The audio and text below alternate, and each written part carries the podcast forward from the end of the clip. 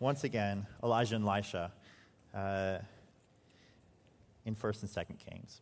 So, uh, this week, we are looking once again at an anointing, an anointing by Elisha, uh, kind of fulfilling some of the larger prophecies that have surrounded our book, that, uh, that opened our book in 1st Kings.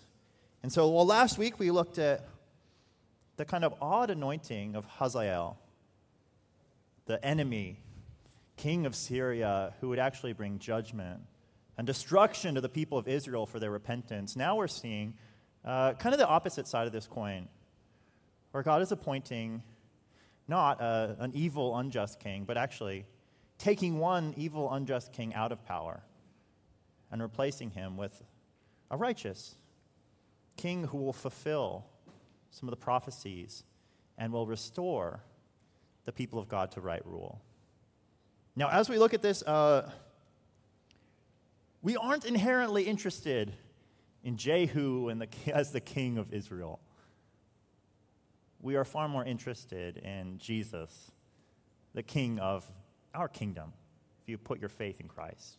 And so we're going to look at how uh, Jehu kind of foreshadows and, and points forward to a far better king, Jesus Christ, and how his anointing uh, is a great blessing to us. So we'll look at a couple things. We're looking at, uh, at the anointing of the king, why that is such a big deal, why we should uh, praise God for Christ's anointing, the work of this king. What has God given us a king to, to do for us? And finally, how can we as followers receive this anointed king and live under him? All this is going to help us understand better who Jesus is. And so let us uh, pray that that might happen by the Holy Spirit. Let's pray. Father, we thank you that you have anointed a king, King Jesus. And Lord, we ask that, uh, that you take us one step further towards loving and adoring our King, towards following him, towards delighting in him, and uh, living to build his kingdom. Lord, would you help us? Would you uh, make these things not fall on deaf ears? Uh, would we not see ourselves in the mirror and then forget what we look like. But Lord, would we read your scripture? Would we know it? And would you change our hearts and our lives because of it? We pray in Christ's name. Amen. All right, so we begin by looking at uh, Elisha's anointing of this true king in Israel, starting at chapter 9.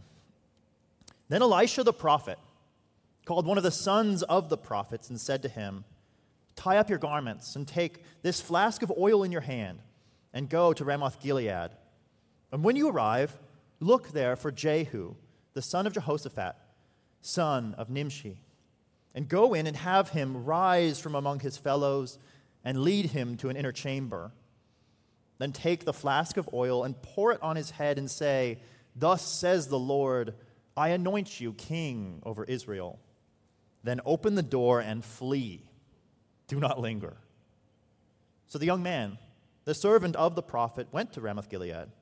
When he came, behold, the commanders of the armies were in council. And he said, I have a word for you, O commander. And Jehu said, To which of us all? He said, To you, O commander. And he arose and went into the house.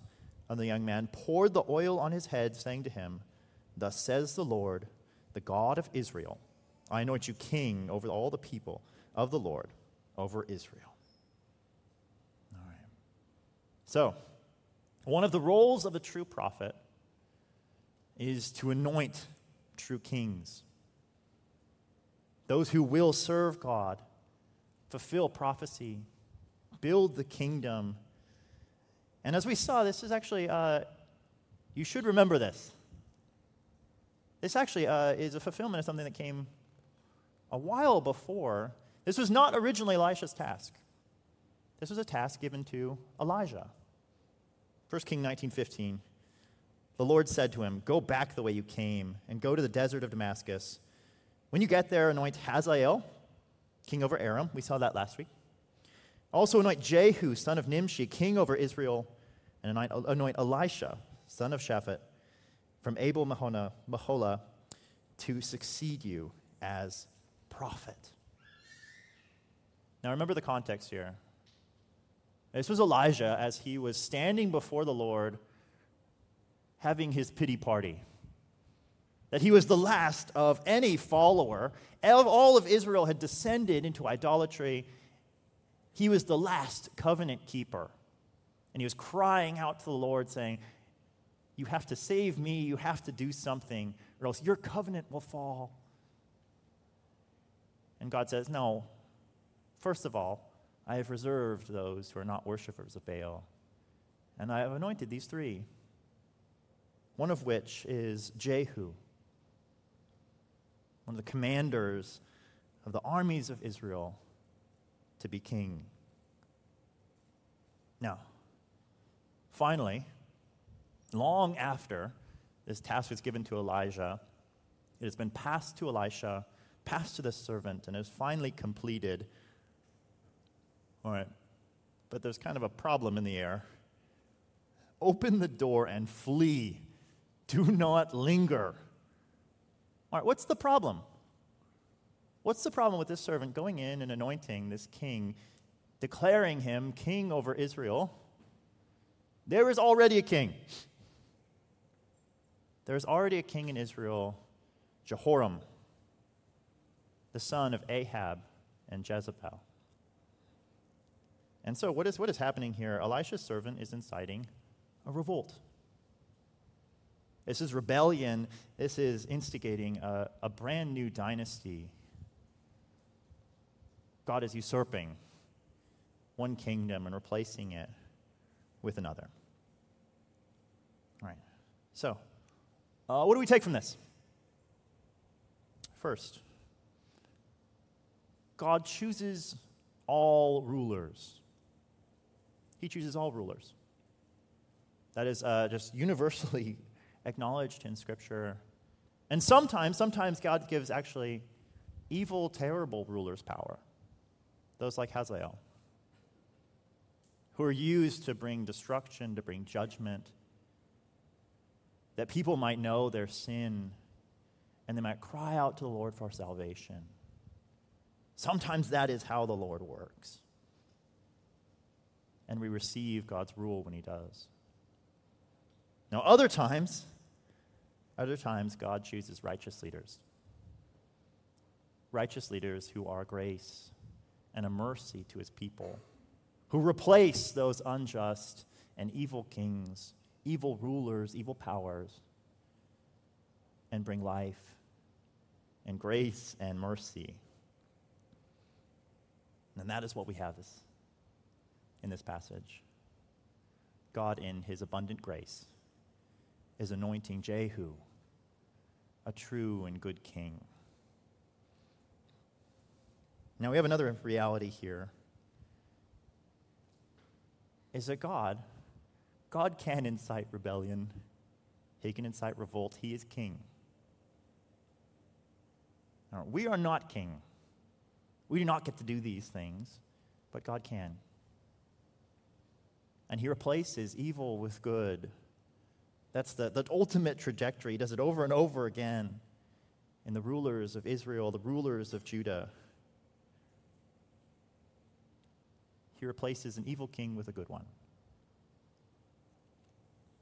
Now, I ask us this morning do we receive that as the grace that it is? Do we rejoice that God gives us rulers and authorities, that He puts in power good, righteous, and true kings. Now, for many of us, we receive power and authority and, and rulers not as a grace, but as an oppression, as a judgment, as constraint, as something to, to shake off of. Right? That is not, that is not what God is doing here. That he anoints kings and rulers as a gift to his people. That they might be a source of true wisdom and knowledge. That they know better the path of life and they can lead his people down that path. He can, he can see reality as God has made it and calls people to walk in that reality, to walk in life, to walk in truth, to walk in justice, to punish evil and to reward good.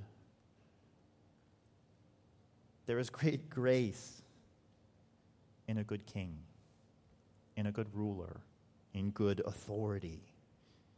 And so, my first question is do we just have that category? Do you have the category of like, oh, being blessed by leaders and rulers? Kids, are you, do you feel blessed by having rulers and authorities, your parents over you? Do you receive that as a grace from God? That, that is what it should be. Do you trust God to work through the authorities that He has put in place? Either wicked like Hazael or righteous like Jehu, but always falling short of the ultimate true and holy King. Do you trust God to be working? And now, as we talk about this, uh, we want to make sure we're having our categories straight. All right, so God anointed this King Jehu then, and he is anointed a king now. And as we work through these categories, my fear is that some of you uh, have the wrong categories in mind right now. And that you're thinking of presidents and social leaders that you're thinking of senators and House of Representatives, and, and that, that's what you're thinking of. And when you hear this, what you're thinking, you're like, yes, Lord, yes. Let us kick out those evil authorities that are ruling over us. Let us rebel. Let us take them down. Give us our righteous king, our next president, our next election. Lord, work. All right. I know you have that spirit. We'll talk about that later. Uh, all right, that is a bad interpretation of this passage. That is not what we're talking about. And I know that that's the categories that uh, many like you're thinking and like, oh, okay, yeah, no, I can get behind replacing an evil authority with a good one. No, it's not what we're talking about. This is not about presidents. This is not about kings or queens or social leaders. Right? Elijah, through these mediators, was called to anoint Jehu. That is to be parallel to the better Elijah, John the Baptist, appointing a better king, Jesus Christ. That is what this passage is about. That is the trajectory of Scripture. That is what we're supposed to take from it. And we think about okay, then, what, what does this tell us? What do we learn about the anointing of Jehu that tells us about the anointing of our Savior? When was Jesus anointed king? And we go back to Jesus' baptism, Matthew 3:13. Then Jesus came from Galilee to the Jordan to John to be baptized by him. And when Jesus was baptized, immediately he went up from the water, and behold, the heavens were opened to him, and he saw the Spirit of God descending like a dove and coming to rest upon him. And behold, a voice from heaven said, This is my beloved Son, with whom I am well pleased. That is what we should think of. That is what we should think of when we see Jehu and, and righteous leaders made king that John the Baptist, in that same spirit of Elijah, anointed Jesus not with oil, but by the very Holy Spirit of God, the third person of the Trinity. And Jesus was declared to be king, not, not by just a, a decision of the Lord to anoint a human as king but to recognize that this is the divine king, this is the Son of God. And that he rules not as just a, a random choice, but as the one who pleases God, who is holy and who is righteous and beloved by the King of the universe, the Father who sits on the throne. That that, that king has been anointed in his kingdom, kingdom of God. And just like uh, Jehu, there was a problem. When Jesus came to be anointed king, there was already a king here. The prince of the powers of the air, Satan, the devil, he had already established a kingdom. He was already ruling. He was ruling in a kingdom of death and evil and idolatry. And when God anointed Jesus, he was starting a great rebellion.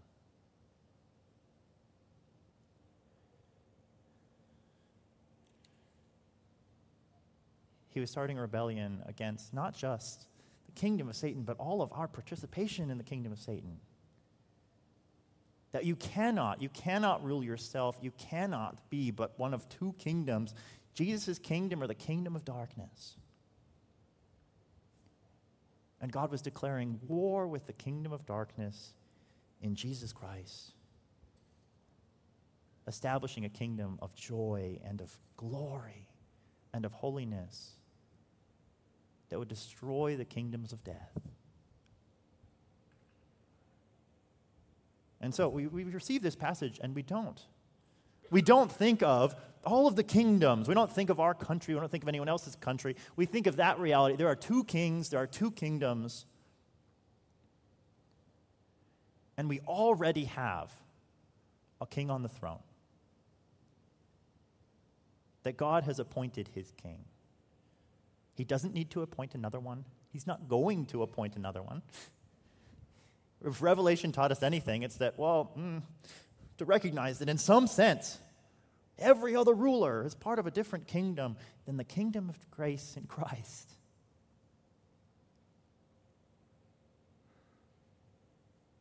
Do we joyfully recognize that Jesus has been anointed King of the universe, King of the world, King of the lives of those who put their faith in Him? Do we receive that as this great blessing, as a mercy, as a source of wisdom and life? Do we live as citizens? Do we recognize that that is that is the blessing of being a follower? It's having us king. All right, let's keep going. So, uh, he is anointed king to do, to do what? So we go back to Jehu. We go back to the parallel. So we've been talking about the story of Elijah and Elisha. It started at 1 Kings 17. It started with King Ahab. King Ahab, who had married Jezebel, a worshiper of Baal, and had polluted Israel, had drawn all of his people into idolatry, into Baal worship. We saw the murders of King Ahab murdering a man to, so that he could have a vegetable garden, trying to kill the God's prophets, challenging God and usurping his power. And the nice thing is, all right, there's nothing worse than stories that are left hanging, that don't resolve the problems that the enemies don't get destroyed or the, the struggles don't get resolved. All right, this is not that kind of story. All right, in all of Scripture, we should be looking for the fulfillment. And all of the fulfillment of all of this horrible, horrible stuff that's happening, all of the promises that Ahab would be destroyed, that his offspring would, would fall, all of them come to a point in Jehu. The fulfillment. Verse 7 this is Jehu's task. And you shall strike down the house of Ahab your master, so that I may avenge on Jezebel the blood of my servants the prophets, and the blood of all the servants of the Lord. For the whole house of Ahab shall perish. And I shall cut off from Ahab every male, bond or free in Israel. And I will make the house of Ahab like the house of Jeroboam, the son of Nebat, like the house of Baasha, the son of Ahijah. And the dogs shall eat Jezebel and the territory of Jezreel, and none shall bury her. All right, this is a task that Jehu's been given. He has been anointed king that he might bring judgment against the wicked King Ahab and his dynasty, in his offspring, in his wife, and in all of Baal worship that has taken over Israel. And you know what Jehu does? He does an amazing job of it. all right, he, he, he kills it. Literally. All right, first, first he, all right, so what does he do? He goes out immediately and he hunts down the current king of Israel Jeroboam, he takes him out. And then it just describes him like, we knew, we knew that it was Jehu, for he rides furiously. All right, he is determined. Then what does he do? He goes and he goes to, to Jezreel. And he sees Jezebel standing in her tower. And he commands, as the new king of Israel, throw her down. All right. They throw her from the tower. Horses trample her into the dust. Dogs come and eat her. And at the end, they say, Let's bury Jezebel. And they go to the spot and they said, There's nothing left. All right. I can't help but thinking of like like 90s movies, action films where like the, the villain, the like terrible villain, you're like, how are we ever going to make sure that he gets what he deserves? And it usually means he's like electrocuted and then blown up. And it's like, you know, this, this, like, and you're like, oh, yeah, we got him. All right, that's exactly what happens here. All right, Jezebel is just wiped off the face of the earth. Total judgment. All right, keeps going. All right, this is a good one. All right, Jehu, he then organizes a worship service for Baal.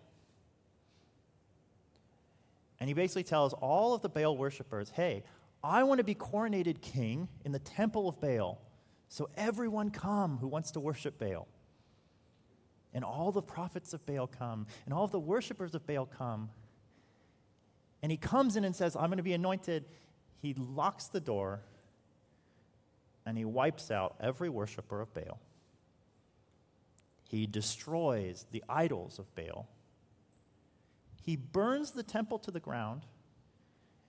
And then he declares that that space shall be a public toiletry for the rest of eternity. Hey, that's, he did his job.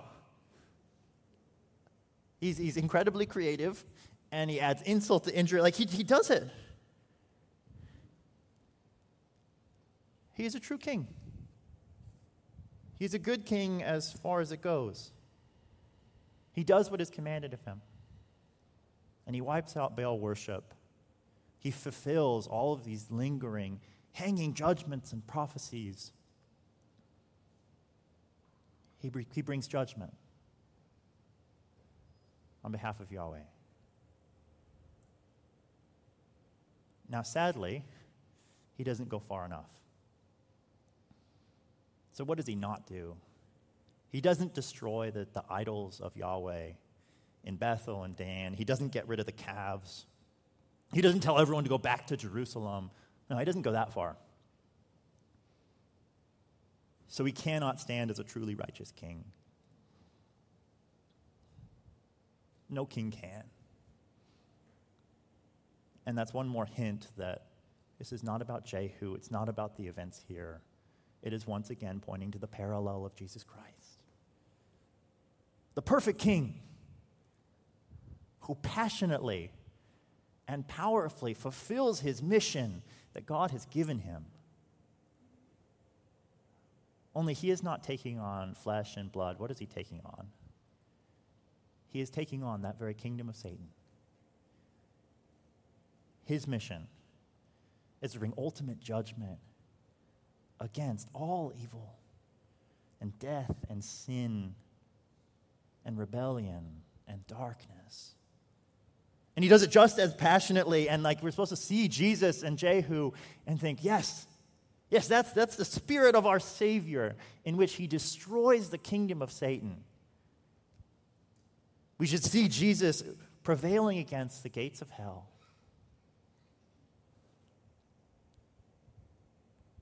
And we see Jesus, what does he do? The second after he is anointed with the Holy Spirit, as we said, he goes straight into the desert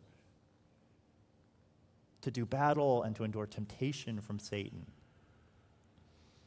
And to reject his own glory, to reject his own comforts, to reject being given a kingdom at the expense of idolatry. And throughout his mission, what does he do? He just, he does, he tramples the kingdom of darkness. He binds the strong man and casts out demons. He ends oppression and heals the sick and the blind.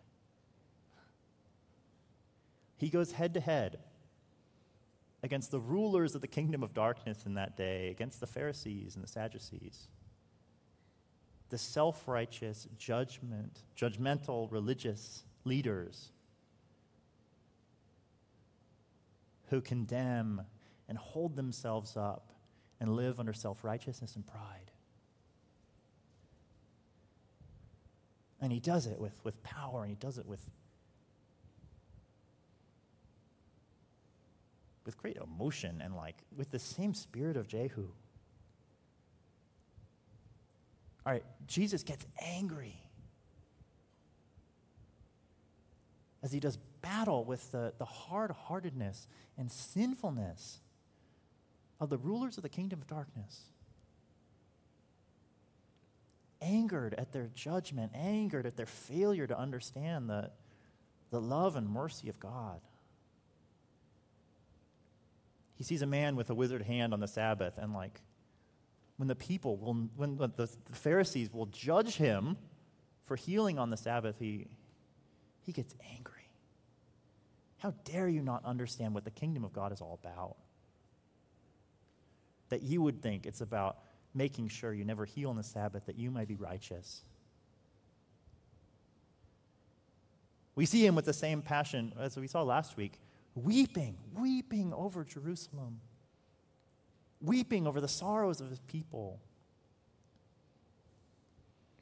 weeping over this, the state of the nation that he loves. We see him full of compassion that his heart breaks for the widow, that it breaks for the sheep without a shepherd, harassed and helpless. We see Jesus sweating blood in the Garden of Gethsemane, doing battle with the kingdom of darkness. We see him endure the hatred of both enemy and friend as they reject him and destroy him and hang him on the cross. This is the passion of our Savior. That he fights that battle to the very death. But, like Jehu, what is he doing? There's a trick in it. And then as he resurrects from the dead, what does he really do? He is defeating death, defeating sin, defeating darkness, defeating evil and killing the kingdom of Satan, freeing people from their sins and the judgment and the wrath that they deserve, taking it upon himself and bringing them into the kingdom of light, freeing them from the kingdom of darkness. That is the work of our Savior. That is the work of our King. Death and resurrection. But then Jesus keeps going. He does more and does more and does more. And so, what does he promise to do? He promises not just to, to establish a kingdom or to, to offer an alternative path. No, he,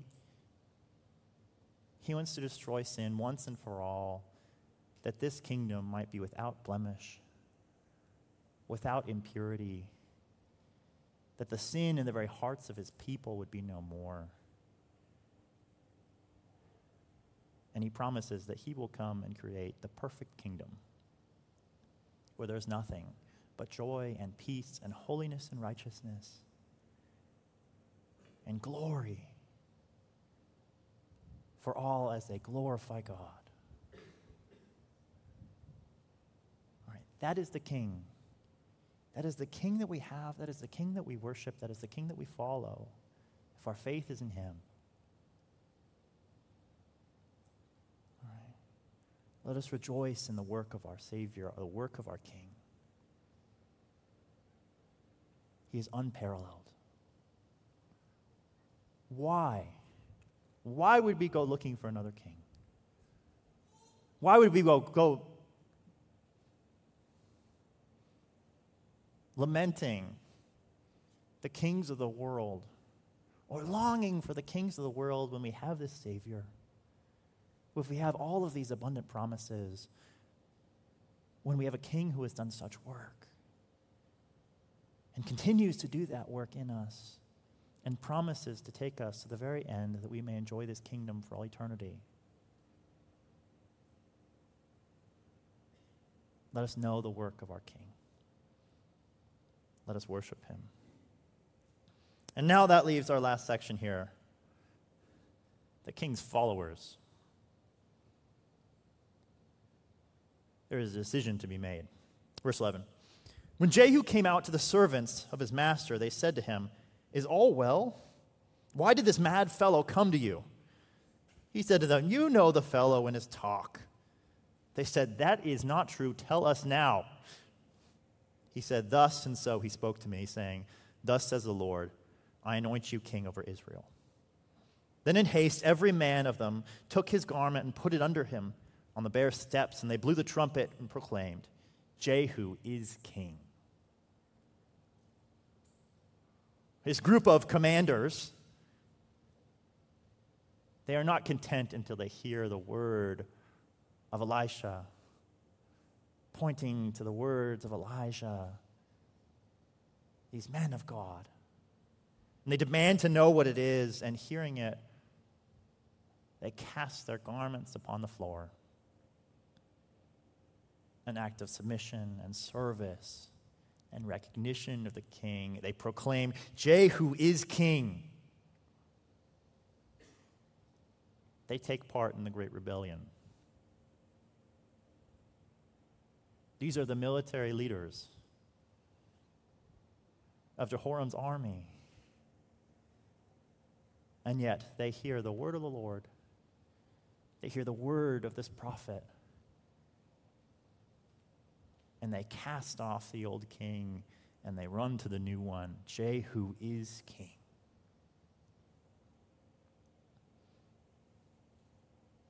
Now we recognize that if we are going to have Jesus as our king, we have to be rebels. We have to cast off our other king. We have to leave the kingdom of darkness and death behind.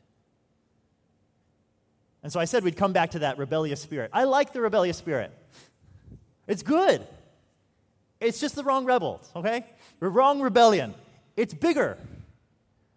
I don't want you all to, to bear arms and go on a civil war. I want more than that. All right, what do I want you to rebel against? I want you to rebel against the kingdoms of darkness. I want you to rebel against the current king and his kingdom, Satan and the principalities, and the demons and rulers over the cosmos. Rebel, reject, destroy. I want you to rebel against the idea that there is any life in sin. There is no life in sin. There's nothing to be gained by it. And rebel against the poison that is being shoved into your mouth to appease you even as you are dying. Spit it out. Rebel against your own doubts, against your blasphemous thoughts about the goodness of God, of your rebelliousness against this God who has called himself good and who rules justly and rightly. Rebel against your rebellion of God. Rebel against America and its idols. Rebel against wealth and self fulfillment. Rebel against selfishness and independence. Rebel against the American dream and choose the Christian mission. Rebel against Lady Babylon dripping with her wealth to distract you and to entrap you in the kingdom of darkness. Rebel against her, destroy her, and reject her. Rebel against men and women. Rebel against acceptance and people pleasing. Rebel against seeking their honor. Rebel against entrusting yourself to man and not to God. You might need to rebel against mother and father, sister and brother. That you have a family that you are submitting to. Rebel against your own autonomy and self rule. Rebel against your own loves your own passions, your own desires that are destroying you. Be rebels. Be deeper and further rebels that you can imagine that you might have this king, that you might be part of this kingdom, that you might, as passionately as Jesus, destroy the kingdoms of darkness and build up the kingdoms of light. And there's this remarkable thing that happens when we do. Because this might be, okay, yes, go, go rebel that you might be a servant. You might be a servant in the kingdom of God. Yeah, to clean floors in the kingdom of God is enough. But it's more than that. All right, so we have this anointed one. Yes, he is high and he is full, filled with power of the Holy Spirit. But what does he become? This king, who is the anointed one, then becomes the anointing one who gives us that same Holy Spirit, who empowers us to do the work that we've been called to. And who lifts us out of being mere servants. And what does he call us? He calls us brothers and sisters. He calls us fellow rulers and heirs. He calls us as royal blooded family. That is the extent of the grace and the mercy of our great King. That he doesn't rule over us from on high, but his throne includes all of us that we sit on it with him. That if you have put your faith in Christ, you are already seated in the heavenly places with him. That is our King. That is the King. If we would receive him in his death and resurrection, that we would receive the life that he was given, if we would turn from the kingdoms of darkness and seek him in his kingdom of grace. Do you delight in your king? Do you praise God that you have a king over you? Do you praise him for the work that he has done? Do you submit to him and to his work? And do you follow him? Let us continue. Or let us start if we have not. Submitting to our great King Jesus, that we may find life in him and joy and peace and grace. Amen. Let's pray.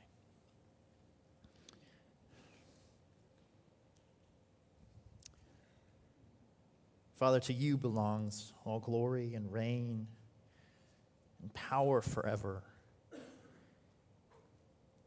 And Jesus, you are right to be on the throne. You alone deserve to be there. You have earned it. And Father, we, we have not. We will not.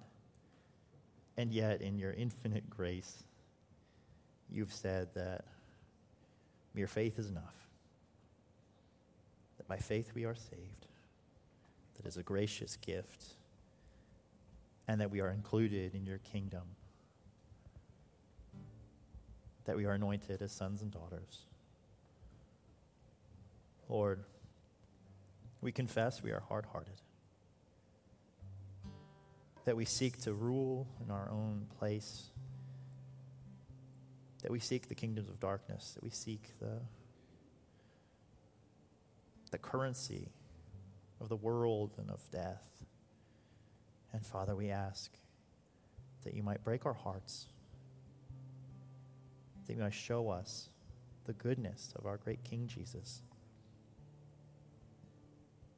that we might cast down our cloaks so we might blow the trumpet and declare that Jesus is King. Mm-hmm. Lord, we do so with great joy, knowing that we who die with him will live in him and with him for all eternity. To you be all rule and power and authority forever and ever, we pray.